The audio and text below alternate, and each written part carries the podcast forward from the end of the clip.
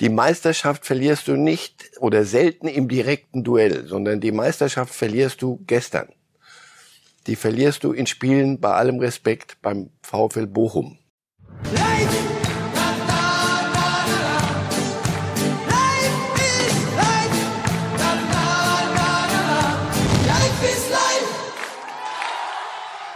Hier feiert nicht der F C Bayern die so gut wie sicher Herbstmeisterschaft. Nein, das ist New York City F C, die zum ersten Mal die Major League Soccer gewonnen haben. Und mit diesen fröhlichen Feierbildern herzlich willkommen zu Ralf ist live. Und auch Ihnen herzlich willkommen, Herr Ralf. Schön, Guten dass Morgen. Sie da sind. Hallo. Wenn man so New York City jubeln sieht, dann denkt man doch gleich an diese glorreiche Zeit New York Kosmos damals mit Beckenbauer und Pelé. Das muss man den jüngeren Zuschauer noch mal erklären, das ist so, als würden Messi und Ronaldo heute in der Mannschaft. Ja, die, die dollsten Leute haben da gespielt, da war der Zirkus in der Stadt. So haben die Amerikaner sich auch Soccer vorgestellt und dann zog der Zirkus weiter und der Fußball, den versucht man seit damals auf vernünftige Beine zu stellen. Deswegen die Major League Soccer ist ein, ist ein Schritt, aber das ist immer noch keine. Du hast halt Football, Basketball, Eishockey als übermächtige Konkurrenz und da versucht man sich zu etablieren. Und das ist ein äh, ne, Ablegeklub, aber, aber es ist so, so ein Farmclub von äh, Manchester City, von der Truppe. Also insofern, es trifft die Richtigen auch dort. Ja, Partystimmung in New York, alles andere als Partystimmung bei Borussia Dortmund nach dem eins zu eins in Bochum. Und dem Gefühl, der Gewissheit, wie auch immer, dass es wohl wieder nichts wird mit der deutschen Meisterschaft. Wir können mal auf die Tabelle schauen, wie es da jetzt aussieht am fünfzehnten Spieltag, nachdem die Bayern gewonnen haben gegen Mainz und Dortmund eben nur ein eins zu eins in Bochum geschafft hat. Und da sehen wir sechs Punkte Vorsprung nach fünfzehn Spieltagen, Herr Reif, und das deutlich bessere Torverhältnis. Wie ist Ihr Vorentscheidungsmeisterschaftsgefühl heute? Kürzlich waren wir doch hier noch nah dran an der deutschen Meisterschaft. An einem spannenden Meisterkampf. Ja, ich glaube, es wird übers Torverhältnis entschieden. So wie, ab, und dann würde es aber entschieden. Also da müssen die Dortmund schon ein bisschen nachlegen. Aber ich dachte, Haaland schießt unter Tor und dann würde das Torverhältnis reichen. Machen wir alles gleich. Aber es wäre schon schön gewesen, wenn wir da ein bisschen mehr Knisterspannung hätten. Ging dann innerhalb einer Woche ziemlich schnell. Und genau das hat äh, Roman Weidenfeller angesprochen, der heute zu Gast war in unserer Sendung Die Lage der Liga. Und er geht hart ins Gericht mit seinem B V B. Ja gut, wir haben jetzt heute sechs Punkte Rückstand auf die Bayern. Wir hatten äh, letzte Woche zu Hause beim Heimspiel gegen die Bayern die Möglichkeit, äh, wirklich an erster Stelle zu sein nach dem Spieltag. Und man stellt sich natürlich immer die Frage, Ähm, ja, Fehlentscheidungen vom Schiedsrichter hin oder her. Wenn man die Möglichkeit hat, die Bayern zu Hause zu schlagen, und es sah die ersten zwanzig Minuten sehr, sehr gut aus, dann muss man es auch schaffen. Und äh, das ist der einzige Vorwurf, den man der Mannschaft wirklich auch so machen kann.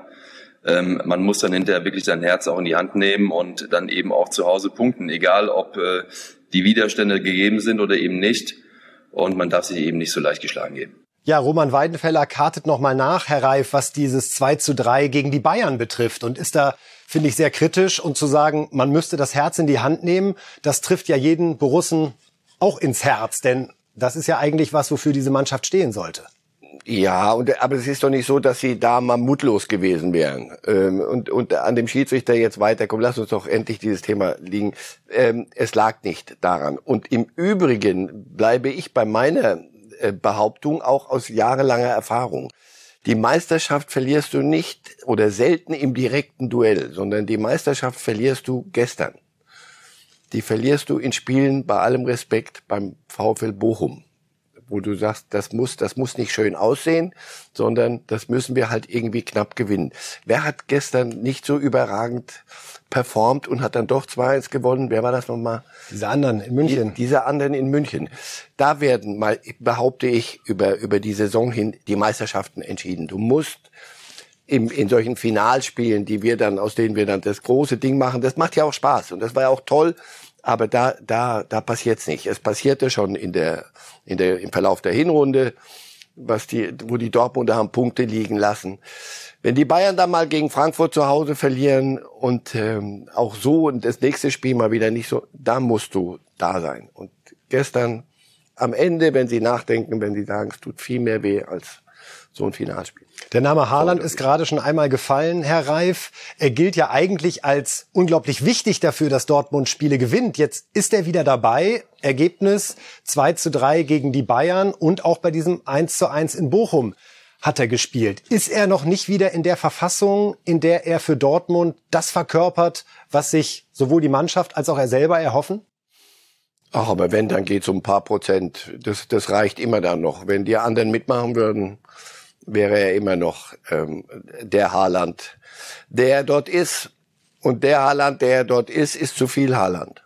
Und an der Geschichte wird sich nichts ändern. Du kannst nicht alles nur auf ihn schieben. Und wenn er dann mal aus ein, zwei Chancen gestern kein Tor macht, dann bricht das ganze Gebilde zusammen, jetzt mal groß groß ausgedrückt.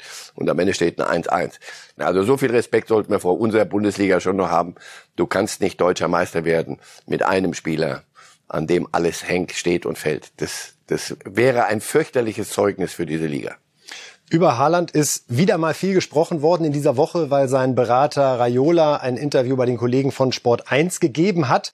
Eine Aussage, über die besonders äh, gesprochen wird, da ging es um die Zukunft von Haaland, der ja im kommenden Sommer mit einer Ausstiegsklausel gehen kann.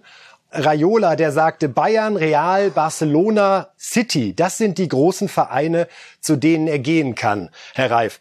Raiola hat da nochmal nachgelegt und äh, wollte Missverständnissen letztendlich vorbeugen und sagte, das waren nur Beispiele. Klar ist, wenn er geht, hat er sehr weit gemacht, dann geht es um die Top fünfzehn in Europa. Ja, woran könnte das denn liegen? Weil der VfL Bochum geguckt hat, ob sie mitbieten können. Oder hat und er gemerkt, ich habe Man United vergessen in der Aufstellung? Man United sowieso. Aber Bochum und Bielefeld haben festgestellt, ach, das kriegen wir nicht gestemmt, glaube ich, dieses Paket.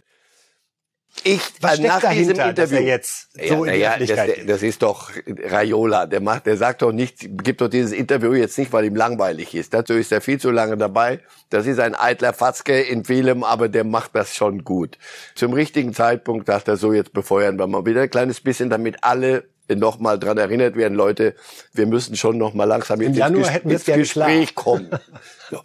Ich habe jetzt nochmal, bin's nochmal durchgegangen nach diesem Interview. Also bei Real Madrid ist Benzema und die wollen Mbappé holen. Wo ist dann der der Platz, der unumschränkte Platz für für Haaland? Die Bayern werden mit Lewandowski verlängern und wenn nicht, dann könnten wir reden. Aber sie werden mit Lewandowski verlängern. Wo ist dann der Platz für ihn? Manchester City, ich habe so den Eindruck, dass Guardiola nicht so verrückt ist nach ihm, sondern eher so ein Typ wie Harry Kane gerne hätte.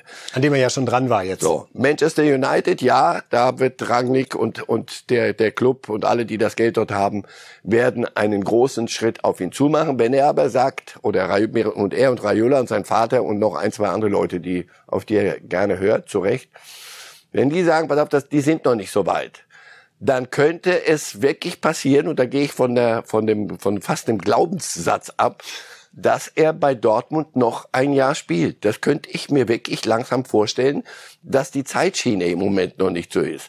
Benzema guckt man sich dann in Re- bei Real Madrid, er neigt sehr zu Real Madrid, bei allem, was ich höre. Ähm, Benzema gucken wir uns noch ein Jahr an, dann kann, kann er immer noch dahin gehen. Was hat er zu verlieren? Ein paar warme Brötchen mehr am Tag. Also das, das, ich, Das wäre die einzige und aber durchaus eine veritable Chance für für Borussia Dortmund, dass er sagt, noch ein Jahr, dann passt die Schiene. Dann guckt man, Bayern ist dann ähm, richtig auf dem Markt. Bei City vielleicht ein neuer Trainer nach Guardiola. Bei United, die haben sich dann stabilisiert. Bei Real Madrid, wie gesagt, das. Also das könnte passieren, aber... Selbst Raiola hat ja noch nachgelegt und gesagt, vielleicht geht er sogar erst im nächsten Sommer. Was für jemanden mit seinem Kalkül extrem ungewöhnlich ist. Denn er könnte ja auch sagen, wir werden auf jeden Fall die Klausel ziehen. Ab jetzt bitte Gebote auf den Tisch. So. Und nichts anderes. Und wenn uns die nicht gefallen und auch, es geht ja, pass auf, der, der, der kann sich's wirklich aussuchen und er will spielen und er muss spielen. Also erzählt mir nicht, dass das, dass das so als, dass als Backup zu Lewandowski zu Bayern geht. Das ist einfach Unsinn. So. Deswegen, Sie werden sich das genau angucken. In der Position wäre man gern. Also so viele Optionen. Also pass mal auf, er landet nicht irgendwo bei einem Drittligisten und kickt nur noch Sonntag früh um elf. Also, wir halten fest, am dritten Advent glaubt Marcel Reif zumindest wieder ein bisschen daran, dass es tatsächlich gelingen könnte, ihn zu halten. Wir wollen noch mal hören, wie Roman Weidenfeller die Situation sieht, denn der hat auch einen deutschen Verein immer noch im Verdacht. Natürlich gehe ich auch davon aus, dass die Bayern schon angefragt haben, auch selbst wenn sie nach außen sagen, dass sie sich das Paket nicht leisten können. Ähm, aber sie haben es auch immer geschafft, hintenrum, es gilt auch Götze, ähm, eben auch äh, zu kontaktieren und zu hinterfragen, ob es nicht möglich ist, äh, dass sie wechseln. Und von daher wird der Schlüssel, wie eingangs auch schon beschrieben, komplett in Erlings Hand sein. Äh, ich weiß selbst, dass er einen sehr großen ähm, Familienkreis hat, ein sehr enger Kreis, der ihn berät. Und der Vater schaut ganz genau drauf. Man hat auch gesehen, selbst auch bei dem letzten Wechsel von Salzburg äh, nach Dortmund, er hätte da auch schon die Möglichkeit gehabt, nach England zu wechseln oder auch äh, zu den Bayern zu gehen. Aber er hat erstmal den Zwischenstopp gemacht äh, in, in, in On Step in Dortmund, um sich da weiterzuentwickeln. Und man sieht selbst, dass er auch ähm, in den letzten anderthalb Jahren, wo er jetzt hier bei uns bei Borussia Dortmund spielt, auch schon den nächsten Step für, für sich persönlich auch gemacht hat. Ja, den nächsten Step gemacht. Und Herr Reif, das abschließend zu dem Thema. Er hat so nach seiner Erfahrung doch im Verdacht, dass die Bayern zumindest hintenrum ein bisschen mal vorgefühlt haben. Vielleicht ja dann für zwanzig dreiundzwanzig, Na, wenn das, das Fenster nee, wieder aufgeht, wie Sie so, gerade beschrieben dass haben. Dass Sie dabei eben mal gefragt haben, bei Raiola, bei Raiola, sag mal, wäre er, wäre, wenn hier alles, die wären ja verrückt, wenn sie es nicht machen würden. So, aber für jetzt, kurzfristig, ist das überhaupt keine Option. Denn soweit will ich eigentlich nicht gehen, aber passt gerade so gut. Bayern hat ja einen Musiala, der gerade für große, große Freude sorgt, das äh, Siegtor erzielt hat gegen Mainz auf seine ja unnachahmliche Art. Wie würden Sie den charakterisieren als Fußballer, Herr Reif? Ich habe gestern auch wieder gestaunt, als ich dem zugeguckt habe. Selbst wenn man den Eindruck hat, oh, jetzt verstolpert er irgendwie den Ball, macht er daraus eine Art Übersteiger oder Hackentrick, bringt den Ball dann unspektakulär zum Nebenmann. Es wirkt fast so, als könnte er keinen Ball verlieren. Wenn man das Bild so sieht, wenn der, wenn der auf den Platz kommt, denkt man, Trainer, nehmen Sie das Kind vom Platz. Hier sind, hier spielen Erwachsene. Der wird sich wehtun da. Nein, der hat ähm, Bewegungen in seiner, Sie nennen ihn ja Bambi, das ist sein, sein, sein Spitzname. Und wenn du ihn so siehst, denkst du, das ist unfassbar. Der hat Bewegungen wirklich zum Teil wie ein scheues Reh. Also der, der hat so kurze Wege, ähm, Und, und hat eine Unbekümmertheit. Das ist, davor habe ich immer Angst, dass der irgendwann anfängt nachzudenken und sagt, ich soll hier wieder ein Spiel gegen Mainz gewinnen. Ist das nicht ein bisschen, haben wir nicht, wie gesagt, Erwachsene hier, die das machen müssen? Lasst mich doch ein bisschen mitspielen. Der kommt hin, macht so vieles richtig. Das ist one in a lifetime. Also das, es gibt so viele nicht von, mit, mit diesen Bewegungen, dieser Art. Der hat nicht die Wucht von Haaland. Genau das andere hat, hat, hat er. Also das macht schon Spaß, dem zuzugucken.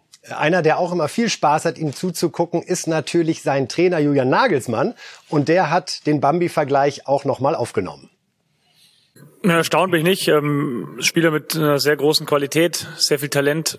Das ist eigentlich so, wie ich schon oft betont habe, dass er seinen, seinen Straßenfußballergehen beibehalten muss. Und defensiv geht es einfach um ähm, eine Verlässlichkeit. Die hat er in den meisten Szenen äh, auf jetzt der ungewohnten Position gehabt in den beiden Spielen Barcelona und Mainz jetzt. Das ist auch das, was ich ihm äh, vor ja, ein paar Wochen mal gesagt habe, um einfach noch mehr Spielzeit zu kriegen. Es ist dann immer so, du hast irgendwann wächst du aus diesem Talentstatus raus, wenn man eben abgezockte Leistungen bringt, dann ähm, hat er, er hat den Spitznamen Bambi, aber der Bambi-Schutz ist dann irgendwann weg und dann geht es einfach, wie gesagt, um eine Verlässlichkeit, die er in den Bereichen hat. Der muss jetzt kein Gennaro Gattuso werden aus fußballerischer Sicht, sondern er muss seinen Straßenfußballergehen beibehalten, weil deswegen ist er Profi geworden, deswegen hat er heute auch wieder ein Tor gemacht, aber defensiv die nötige Verlässlichkeit haben. Und das hatte er in den beiden Spielen jetzt auf der Position sehr gut und äh, deswegen hat er auch wieder getroffen. Ja, Nagelsmann mit dem Hinweis, aus Musiala muss kein Gattuso werden. Herr Reif, können Sie den jüngeren Fußballfans noch mal kurz sagen, genau, was damit Gattuso gemeint ist? Hertha geht's nicht. Reino, der hatte, der hat den Spitznamen Bambi und Gattuso hatte den Spitznamen Reino, also Rhinoceros. Der bei A C Mailand, das war einer, der auf den Platz kam und sagte, so pass auf, das Spiel gewinne ich heute alleine. Wenn ihr mitmacht, prima, wenn nicht, geht mir ja aus dem Wege, zu den eigenen Spielern. Geht mir ja aus dem Wege, das mache ich jetzt hier alles alleine. Das war so. Er ist so und äh, Nagelsmann spricht ja über eine Sechserposition. Also der, soviel ich weiß, ist äh, nicht nur Attacke und ein bisschen vorne zwischen, in den Räumen und vor allem den, so erwachsen durch die Beine durchflutschen, sondern da musst du schon defensiv arbeiten. Das beschreibt der Nagelsmann zurecht. Er soll eine Alternative sein, auch auf der Sechserposition. So hat er zweimal gespielt. Und dass der das auch hinkriegt, das wird nicht gehen über Gattuso-artige... Gattuso kam dann auf dich, auf, auf einen zu, dann wusstest du, das wird jetzt, es wird das dunkel. Geht nicht gut aus. Es sei denn, der geht freiwillig weg. Es gibt noch eine sehr interessante Statistik von Musiala. Das war sein neuntes Bundesliga-Tor. Unter zwanzig haben das vor ihm bei Bayern nur Hoeneß, Roque Santa Cruz und Karl-Heinz Rummenigge geschafft. Wir sehen hier die Grafik nochmal. Roque Santa Cruz Karriere, muss man auch ehrlich sagen, ist dann nicht so explodiert, wie das viele sich erhofft und auch erwartet hatten. Aber mit Hoeneß und Rummenigge hat man natürlich einen Vergleich beim F C Bayern, wo schon deutlich ist, wie bemerkenswert das ist. Denn gerade für junge Spieler ist es ja sehr, sehr schwer, bei Bayern Spielanteile zu bekommen. Ja, und bei der, in der Zeit gab es noch Abwehrspieler, die bestanden nur aus Abwehrspielern, solche. Und da konnte und Uli Hoeneß und andere konnten den, und auch bei Karl-Heinz Rummenigge war schon noch so, dass da Abwehrspieler wirklich nur zum Abwehren da waren. Heute hast du, hast du ähm, ganz andere Spielertypen, die also viel athletischer, viel schneller sind. Und da sich mit neun Toren wichtig tun, das ist für mich noch ein, noch ein Schritt, noch ein Schritt weiter. Er wird nicht zwanzig, dreißig Kilo zulegen. Normal sagt man so, jetzt gehst du mal in den Kraftraum und jetzt musst du mal ein bisschen so Goretzka, der da gesagt hat, so. Aber bei ihm, er wird so sein, er wird so bleiben. Ein bisschen Bambi soll er sich erhalten. Bitte, Vielleicht ja. können wir uns darauf einigen. Ja. Äh, der nächste Junge bei Bayern, der denn was Tolles geschafft hat, ist Julian Nagelsmann selbst. Es war sein hundertster Sieg als Bundesliga-Trainer mit vierunddreißig. Bislang hielt äh, diesen Rekord Erich Ribbeck, der achtunddreißig werden musste, um äh, hundert Bundesliga-Siege zu schaffen. Und Julian Nagelsmann selbst, ja, ist dann auch gefragt worden, wie feiert man das? Wie feiert man die so gut wie sicher Herbstmeisterschaft? Und die Antwort ist wieder ein typischer Nagelsmann. Ich weiß noch nicht, was sie mir jetzt hier anbieten. Noch habe ich nichts gekriegt. Nein. Ich schaue jetzt noch hier die erste Halbzeit. Ähm Wolfsburg, Stuttgart, dann düse ich schnell äh, ans Trainingsgelände und schaue dann die zweite Halbzeit an. Trainingsgelände gibt's es, glaube ich, keinen Glühwein, auch keinen Schnaps, weil ich ja auch noch Auto fahre. Sprich, wenn ich dann zu Hause bin, da habe ich beides im Kühlschrank und dann gucke ich mal, wie ich mich entscheide. Aber da muss ich erstmal sicher zu Hause ankommen. Also Julian Nagelsmann kann, glaube ich, keine langweilige Antwort bei Pressekonferenzen geben. Es gelingt ihm immer wieder, daraus noch eine schöne Geschichte zu machen. Ähm, es ging auch um Coman, der wieder getroffen hat, der Franzose, wo sich ja die große Frage stellt, wie geht es weiter im Sommer, weil sein Vertrag läuft zwanzig dreiundzwanzig aus und das bedeutet in der Fußballlogik, entweder wird im Sommer verlängert oder verkauft. Nagelsmann ist sehr zufrieden mit seiner Entwicklung und hat das folgendermaßen beschrieben. Er ist gesund, er ist äh, fit, hat keine Probleme. Ich habe schon oft betont, dass er ein Spieler ist mit herausragender Qualität. Ähm, Qualitäten, die man in Europa so nicht häufig findet. Dieses eins gegen eins aus dem Stand mit diesen Be- Bewegungen, äh, die Haken im Tempo. Und er hat, das ist, was ich auch gesagt habe, eigentlich einen herausragenden Torabschluss. Ich finde, dass er die letzten äh, Jahre das immer ein bisschen zu viel mit Gewalt gemacht hat und deswegen eigentlich angemessen seiner Qualität eine viel zu schlechte Quote hatte für die Situation, die er hatte. Und jetzt hat er eine gute Quote, ähm, hat äh, wieder ein gutes Tor gemacht. Der war auch wichtig, weil den kann er auch querspielen auf den Leroy, den muss er machen. Ja, Nagelsmann erklärt hier auch mal sehr präzise, was ihm zum Beispiel bei einem Bayern-Spieler nicht so gefallen hat. Er hat da zu viel Gewalt gesehen in der Aktion von Coman. Und hundert Siege ist eine tolle Sache. Viel wichtiger für den Moment ist, dass er Spieler besser macht. Dass er Sané, und das, sorry, kann, kann ich nicht ändern. Er, als er kam, hat, danach fing Sané an, hat er irgendwie den Schuss verstanden und er hat aus ihm das rausgeholt, was er drin hat. Und das Gleiche oder Ähnliches gilt für, für Coman. Er macht die Spieler, die unfassbares Potenzial haben, macht er gerade besser. Und das ist eine, die Leistung von, von Nagelsmann. In der Kürze der Zeit. Er ja, ist jetzt ein paar Monate ist, erst da. Und so wie er es erklärt, seine Sprüche, das ist ja super. Da gibt er dem Affen Zucker und alle sind happy und alle haben was zu lachen. Aber der ist ja kein Schwätzer, sondern der, der weiß schon, was er da macht und wie er es macht. Also, das ist für einen, für einen Trainer, und das schafft Autorität. Es gab ja immer die Frage, wie wird, ne, oder hin und wieder die Frage, vierunddreißig, Mensch, oder dreiunddreißig, wenn der da hinkommt. Leute, Bayern ist dann doch schon eine andere Nummer. Mal sehen, wie nimmt der... Nimmt ein Müller den Ernst, so, nimmt ein Neuer den Ernst. So, da kommt in eine andere Kabine rein. So, aber auf die Art Ich meine, die Spieler, die sind ja nicht blöd, die wissen doch was, die sehen das doch. Coman, ist jetzt, wenn wir über Dembélé, wird, wird wieder viel geredet, Dembélé aus, aus Barcelona holen und du hast einen Coman, der so verlässlich abliefert gerade. Na, die Entscheidung würde ich mir eher leicht machen. Glauben Sie auch, dass bei Coman es eher sein Thema ist, dass er überlegt, ob er bleiben soll? Ich kann mir nicht vorstellen, dass die Bayern kein Interesse daran hätten, mit ihm nochmal zu verlängern, sondern dass bei Coman gerade so die Phase ist, ist jetzt doch der Schritt, der Zeitpunkt da, diesen Schritt zu gehen in ein anderes Land? Auch das. Und natürlich wird es auch gehen um, um Pinke Pinke. Das ist doch klar. Weil ist es nicht gibt diese inneren Hierarchien. Wann geht's denn um Geld? Weil die wissen, was Lewandowski verdient, die wissen, was Kimmich verdient. Und so ein Coman wird äh, wertgeschätzt werden wollen. Und Wertschätzung drückt sich Verlängert dabei. Er oder geht er? Im Moment habe ich den Eindruck, sie tun alles, es ihm sehr schwer zu machen zu gehen. Also ich glaube eher, er bleibt. Wunderbar. Wir reden jetzt über die neuen Trainer der Bundesliga, denn was ja auffällt, ist, dass mit Wolfsburg, Hertha und Leipzig bislang wirklich drei ja große Clubs äh, agiert haben und sich von ihren Trainern schon getrennt haben in der Hinrunde. Wer war der dritte? Entschuldigung. Bitte? Welche waren das, die drei nochmal? Wolfsburg? Ich, dass ich Hertha mitgenommen habe, ich meine sowas, Tradition, so. Das Stadion, den Namen. Ich dachte eben, aber irgendwas war doch da nicht. Entschuldigung. Also streichen wir Hertha formal aus der Liste der großen Clubs, aber äh, sagen wir der traditionsreichen Clubs. Und äh, ja, alle mussten den Trainer wechseln oder haben sich dazu entschieden. Und äh, ja, bei den einen läuft das gerade ganz gut, bei dem anderen Club gibt's gerade Probleme. Aber wir fangen an mit Tedesco, der Leipzig übernommen hat und gleich Gladbach vier zu eins geschlagen hat und anschließend beschrieben hat, was er geändert hat, was sich geändert hat. Ich glaube, wir haben eine sehr, sehr junge Mannschaft und trotzdem äh, sind sind Spieler dabei, die ja einfach die die Mannschaft auch leiten. Und mit denen habe ich natürlich schon das Gespräch gesucht, ja. Und ein paar mehr. Einerseits willst du unvoreingenommen starten, ja, und dir ein eigenes Bild machen. Andererseits ist es trotzdem wichtig, einige Informationen halt zu bekommen, um ähm, um zu wissen, wo du ansetzt.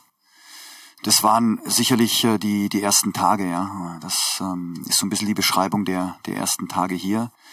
Taktisch wollten wir ja wollten wir den Ball haben. Ich glaube, dass die Mannschaft, und das ist das, was ich rausgehört habe, nach nach dem Ballbesitz ein, ein Stück weit lechzt.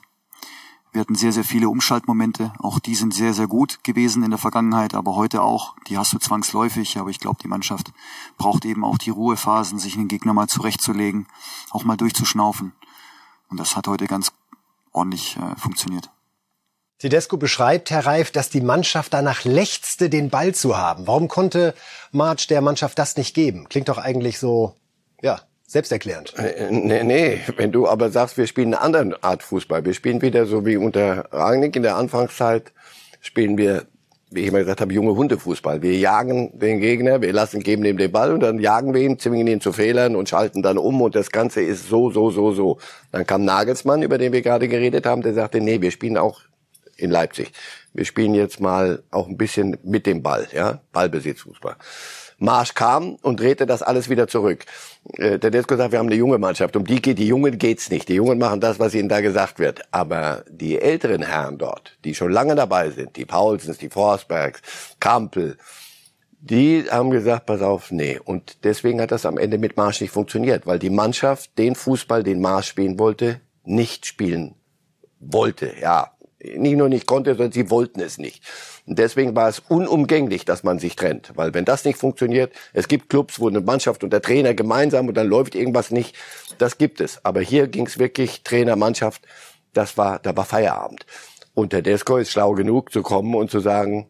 Auch bemerkenswert, muss man sagen, in vier Tagen zu der Analyse zu kommen, es so umzusetzen. Aber das ist doch relativ einfach. Das ist nicht, das ist kein, nicht Raketenwissenschaft. Hinzugehen und sagen, Leute, wollt, wollt, ihr wollt mehr Ballbesitzfußball spielen. Dann lasst uns das machen. Es, es ist, widerspricht auch nicht seiner, seiner, seiner Spielphilosophie. Das wäre schlimm, wenn er kommt und, und äh, unauthentisch wirkt und sagt, ich will es zwar anders, aber weil ihr es halt wollt, das wäre ja das Ende der Fahnenstange. Also wenn die Mannschaft dann sagt, heute, heute spielen wir mal ein bisschen so und morgen spielen wir so, wir sagen dir Bescheid, wie wir es spielen wollen. Das ist nicht der Punkt.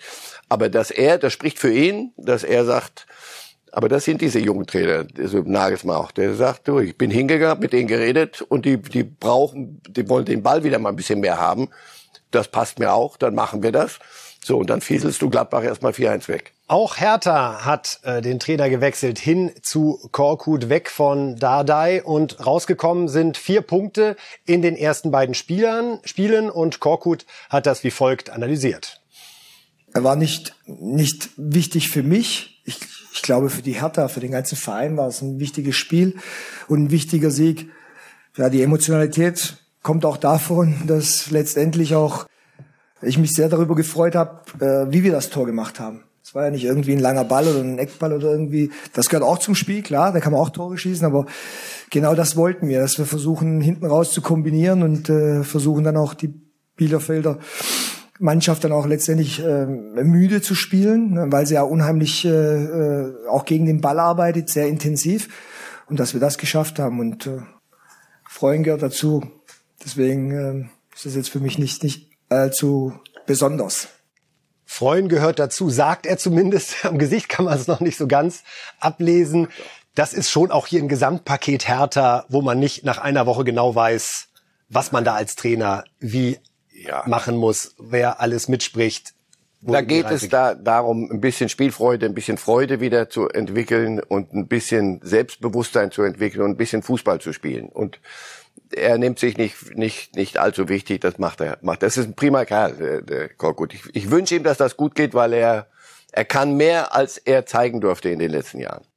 Ja, Wolfsburg ist schon ein bisschen weiter als die beiden Vereine, denn die haben ihren Trainer ja schon vor knapp zwei Monaten gewechselt. Und da ging es auch erst sehr, sehr gut los mit zwei Siegen in der Bundesliga. Und jetzt zuletzt fünf historische Pflichtspielpleiten hintereinander hat es in Wolfsburg seit dem Aufstieg siebenundneunzig nicht mehr gegeben.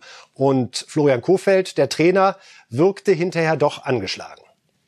Ja, bis ins Letzte ist es nicht zu erklären, aber ich glaube, dass die, dass die Mannschaft... Ähm gewisse Dinge, die sie, die sie ausgezeichnet hat und die wir versucht haben, auch wieder zu erwecken und gerade in der ersten Woche das irgendwie auch hinbekommen haben. So war, da steckt harte Arbeit drin und viel, viel, viel Trainingsfleiß und, und Trainingsarbeit. Und es ist nicht so einfach zu sagen, ihr macht das jetzt wieder und dann funktioniert das. Und ähm, das ist einfach, glaube ich, der Punkt, dass wir da auch, und das ist, fällt mir immer schwer zu sagen, weil das soll ja nicht als Kritik klingen oder von mir ablenken, aber ähm, es war dann halt, es ist nicht so einfach, gewisse Anker zu finden in der Mannschaft ohne Trainingsarbeit. Ja, Herr Reif, ich finde, man hat den Eindruck, er ringt da sehr mit den Worten, weil er möglicherweise irgendwas nicht aussprechen will, was ihn in Wirklichkeit wahnsinnig beschäftigt oder was er als Ursache sieht für diese Probleme. Weil er sagt ja genau im Gegensatz zu den anderen beiden Trainern, es ist hier nicht so einfach zu sagen, pass auf, so machen wir es und dann macht mhm. ihr es. Er verweist darauf, dass es erst eine richtige Trainingswoche gab. Also als würde da ein tieferes Problem in der Mannschaft sein, an das er noch nicht so rangekommen ist, wie er sich das vorstellt. Ich habe ein bisschen den Verdacht, sie zeigen, ohne es auszusprechen, so auf die Van Bommel-Zeit. Also die Mannschaft wirkt zum Teil nicht fit.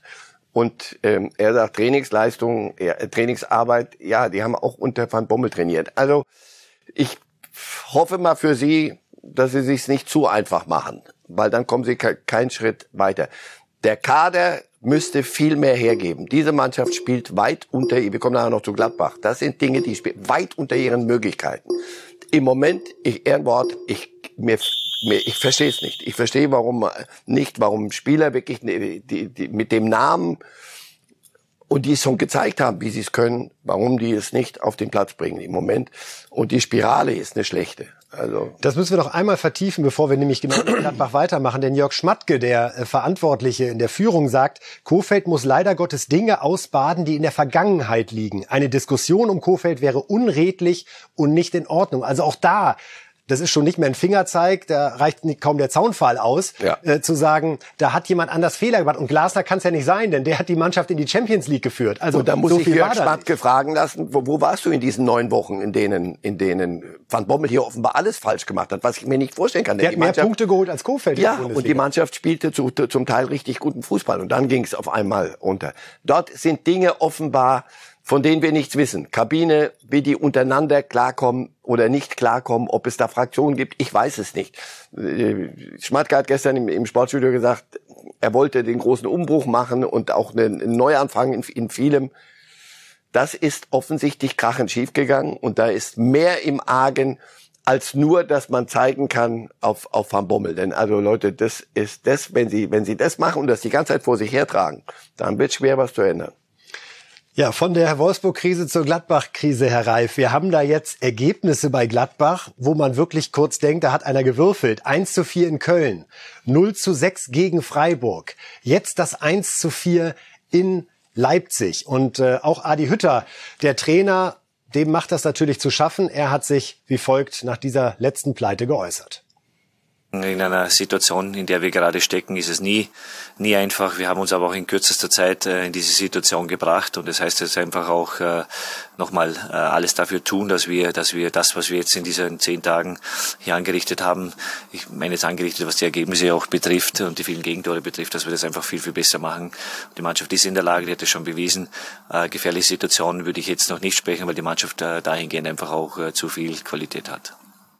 Ja, was Sie angerichtet haben. Er hat sich dann, glaube ich, selber erschrocken so ein bisschen über die Formulierung und macht aber fast noch einen coolen Eindruck, dass er sagt, ist noch keine gefährliche Situation, weil die Qualität reicht aus. Also das, finde ich, ist eine mutige Ansage nach den drei Klatschen. Ja, und wenn Qualität nicht ausreicht, dann hast du eine Lösung. Wenn du aber sagst, wir haben Qualität, aber wir kriegen es nicht hin, das ist äh, sehr wohl gefährlich. Das null sechs entspricht so dem null fünf, dass sie den Bayern verpasst haben. Systemabsturz. Das würde ich sagen, Leute, der Himmel und Hölle an einem Tag. Pass auf, das lass uns ganz schnell vergessen. Das war, das ist Irrsinn.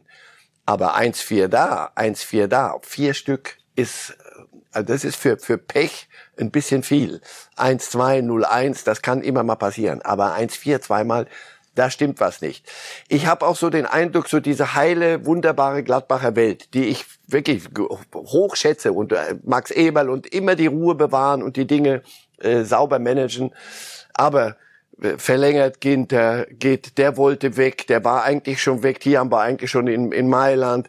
Und Zakaria, was wird mit dem, der ist doch schon längst, ist doch, doch schon eine Verhandlung. Es sind so viele Dinge, die so, so vor sich hin wabern.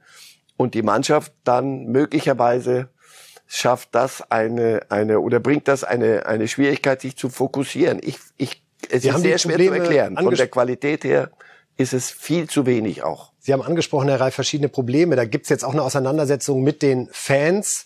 Äh, Max Eberl hat sich da sehr offensiv äh, geäußert und da merkt man, dass es in ihm brodelt. Ja, die Fans, die weglaufen wollen, sollen halt wegbleiben. Die wollen wir nicht haben. Das erinnert, Herr Reif, finde ich, ein bisschen so an die Situation im Frühjahr, als es darum ging, wie macht man mit Rose weiter, nachdem klar war, er geht zu Borussia Dortmund, wo es auch richtig geknallt hat zwischen Eberl und den Fans. In diesem Kalenderjahr zwanzig einundzwanzig stellt sich dieses Gladbach-Eberl-Gefühl, finde ich, auch nicht so ein, was wir viele Jahre vorher hatten, dass da jemand mit sehr kühlem Kopf und klarer Strategie einen Verein sehr souverän auf die Plätze, ich sag mal, vier bis sechs dauerhaft führt.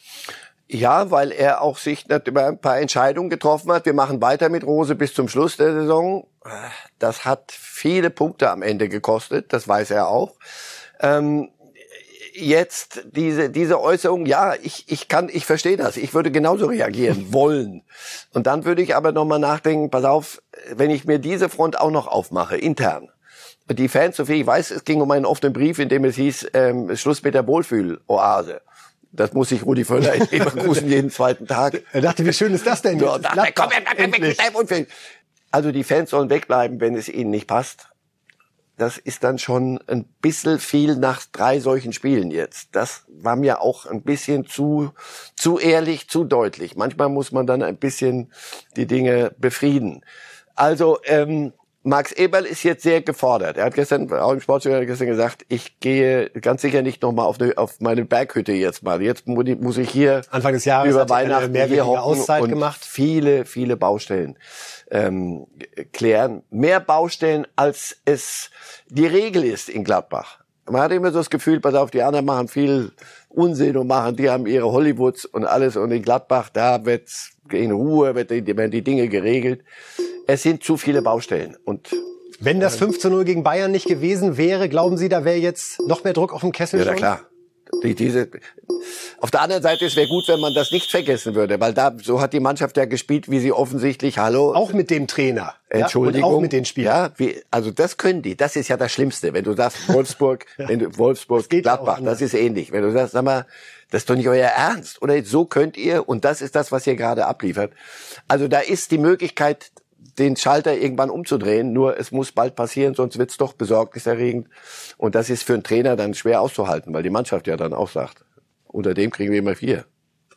Wir sprechen jetzt über H S V-Spieler Jatta, oder ist es doch Daffé? In dieser Woche hat die Staatsanwaltschaft in Hamburg Anklage erhoben wegen Verstoß gegen das Aufenthaltsgesetz.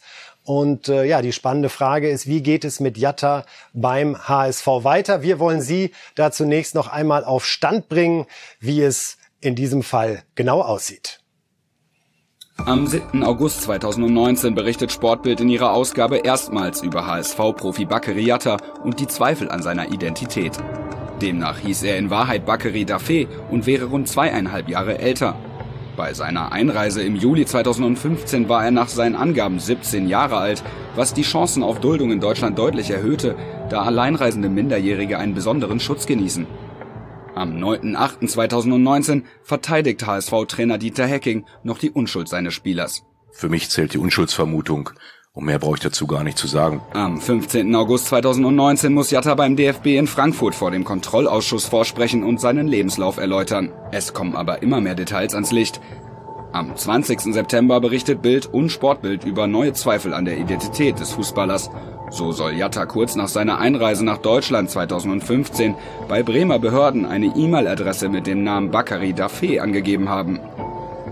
Einen Monat später schließt die Bremer Staatsanwaltschaft ihre Akten und übergibt sie der Hamburger Staatsanwaltschaft, die dann die Ermittlungen aufnimmt. Am zweiten Juli zweitausendzwanzig kommt es zur Hausdurchsuchung bei Jatta. Die Ermittler wollen Beweismittel sicherstellen, Datenträger, Laptop, Smartphone, P C und Tablet. Der Vorwurf: Verstoß gegen das Aufenthaltsgesetz. Jetzt wird es eng für den Fußballer, denn die Staatsanwaltschaft Hamburg hat Anklage gegen den H S V-Profi erhoben. Ist er in Wahrheit Daffé?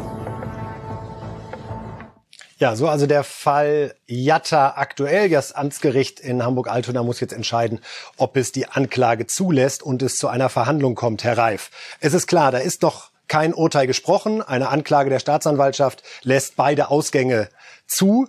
Äh, trotzdem einmal die Frage, wie Sie bislang den Umgang des H S V mit dieser Thematik sehen. An welcher Stelle muss man von einem Arbeitgeber erwarten, dass er möglicherweise auch einen Spieler in dem Fall von sich aus rausnimmt, weil sie Sorge haben, ja, dass er möglicherweise nicht der ist, für den er sich ausgibt? Also erstmal bleibe ich auch dabei, und das, was, was Dieter Hecking da gesagt hat, es gilt die Unschuldsvermutung. Das ist so in unserem Rechtssystem, und dabei sollten wir es wirklich freundlicherweise alle belassen. Noch ist nichts entschieden. Was macht ein Club wann? Was weiß ein Club, wenn sie wiss, wüssten, dass ein Spieler nicht so ist, wie er sein sollte, und dass es die und die Folgen geben könnte? Wer ist man natürlich gut beraten, die Dinge selber, solange man sie gestalten kann, zu gestalten. Die Stuttgarter haben das in einem, ich sage jetzt nicht, in einem anderen Fall, haben die das so gemacht. Ein Spieler, der hat, sind sie offensiv nach vorne gegangen, gesagt, so, dann gibt's eine Sperre. Jatta Daffé hat niemanden umgebracht, damit das auch mal. Absolut. Wir reden hier nicht über es geht darum, Mord und Totschlag, falsche Identität oder nicht, was so. Ja auch ein ernstes Vergehen ja, wäre. Und dann wird es, gibt es äh, durchaus, wenn es so wäre, bestimmte Schritte, die dann sich entwickeln werden in, in diesem Rechtssystem.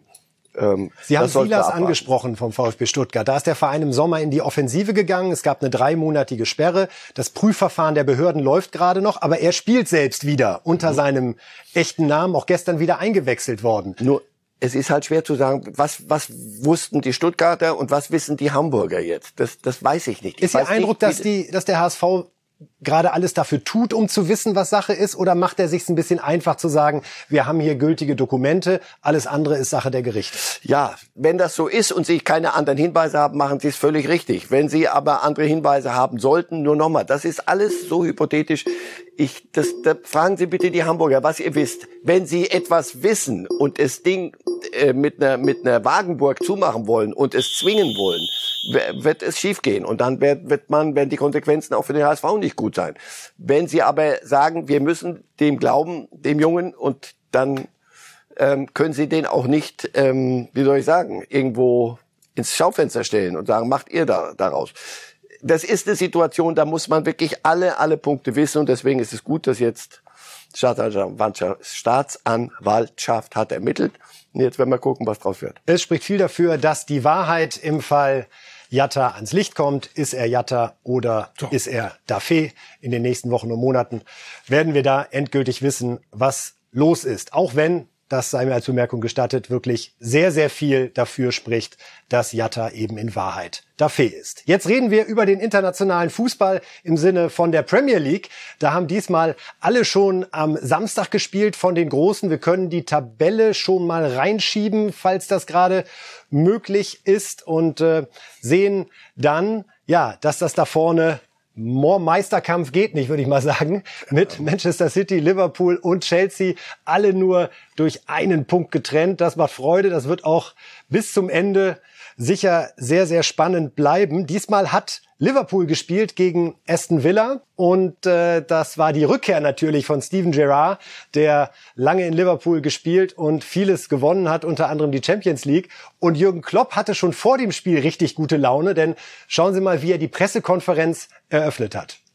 Before we start, I want to say I will not answer any question about Steven Gerrard today.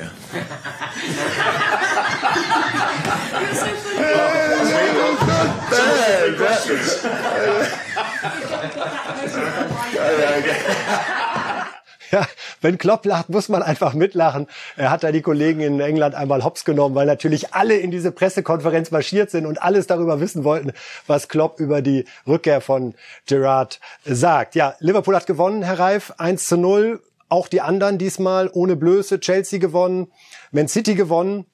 Man nimmt das entscheidet sich irgendwann Ende April wahrscheinlich. Ja, was vermuten Sie? Ganz sicher. Das ist, das ist Meisterkampf, wie wir ihn uns gerne wünschen, täten. Aber wenn du in die Champions League guckst, die einzige, das einzige Land, die einzige Liga, die alle vier durchgekriegt hat über Weihnachten, ist, sind die Engländer.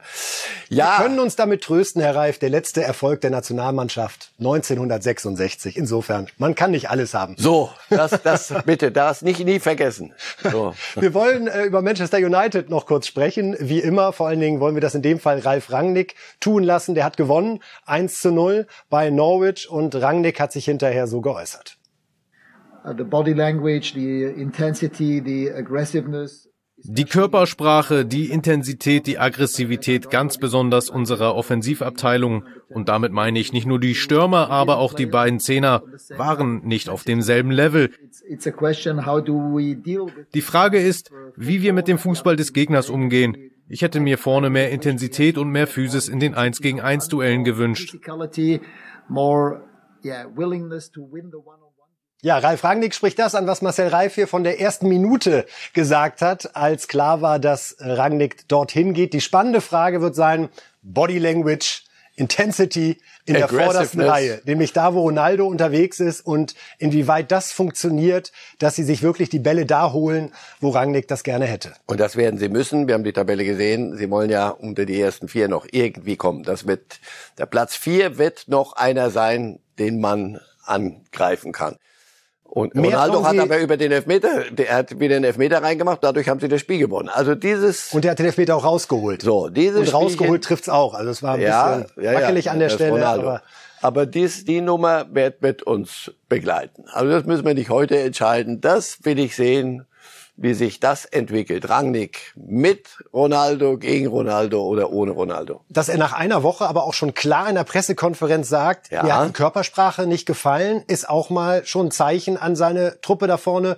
Leute, ich habe hier keinen Bammel vor irgendwas. Ja? Nicht an seine Truppe da vorne, sondern an Cristiano Ronaldo. Man muss mit den anderen, muss er nicht groß sprechen. Eine ganz gezielte Botschaft. Ja, ganz gezielt. Und das ist eine Kampfansage. Dieses war nichts anderes als, das hat mir nicht gefallen. So. Und jetzt, das kommt irgendwann und sehr bald aus dem Stadium, das gefällt mir, gefällt mir nicht, kommt das einen Schritt weiter. Also das wird eine der spannenden Nummern im internationalen Fußball. Und ich finde, man merkt an Rangnick auch jetzt schon, der will natürlich länger Trainer bleiben als nur bis zum Sommer und wird auch jetzt gar nicht so diese Einstellung ausstrahlen nach dem Motto, naja, ich bin ja eh nur ein paar Monate hier und dann gucken wir weiter, sondern das ist jetzt schon ganz granular und ganz präzise und das hat mir nicht gefallen und das muss sich ändern. Und sie zahlen ihn sehr ordentlich dafür und deswegen, der kann ja nicht sagen, das rege ich mich auf, ich, ich, ich beiß mir doch hier nicht die Zähnchen aus an Ronaldo, soll der machen, was er lustig ist. Nein, nein, den hat man geholt, um genau diese Dinge zu klären. Solche ist unter anderem daran gescheitert letztlich, dass Ronaldo gesagt hat, ich bin Ronaldo und ich spiele es so, wie ich es immer gespielt habe oder wie ich es in den letzten Jahren spiele und damit hat es sich. Und wenn dir das nicht passt, dann fliegst du halt. Der Gottvater auf Gegenpressing, wir werden da dranbleiben, wie es läuft und schauen uns jetzt mal ein schönes Tor an. Und zwar gucken wir nach Italien, wo äh, A C Milan gespielt hat bei Udine und das ging erst ganz gut los für den Außenseiter. Da fällt es gleich. Beto ist dann derjenige, der im zweiten Versuch zunächst für den Gastgeber trifft. Haben Sie sich das gestern auch wieder angeschaut, Herr Reif, oder Nein. Hat ihr Besseres zu tun? Ich Nein. bin beruhigt. Ich bin beruhigt. Da also sah es tatsächlich nach einer großen Überraschung noch aus. Aber wen hat Milan, Herr Reif? Wir ahnen es beide. Wer kommt in der Nachspielzeit und macht dann ein Tor, wo man sagen muss, kein schlechtes. Zlatan soll schlechte Tore machen. Er kann es fast gar nicht anders, ne? Unterm so, der kurze Seitfall Blick zu den Gegenspielern nochmal und sagt, Jungs, pass auf.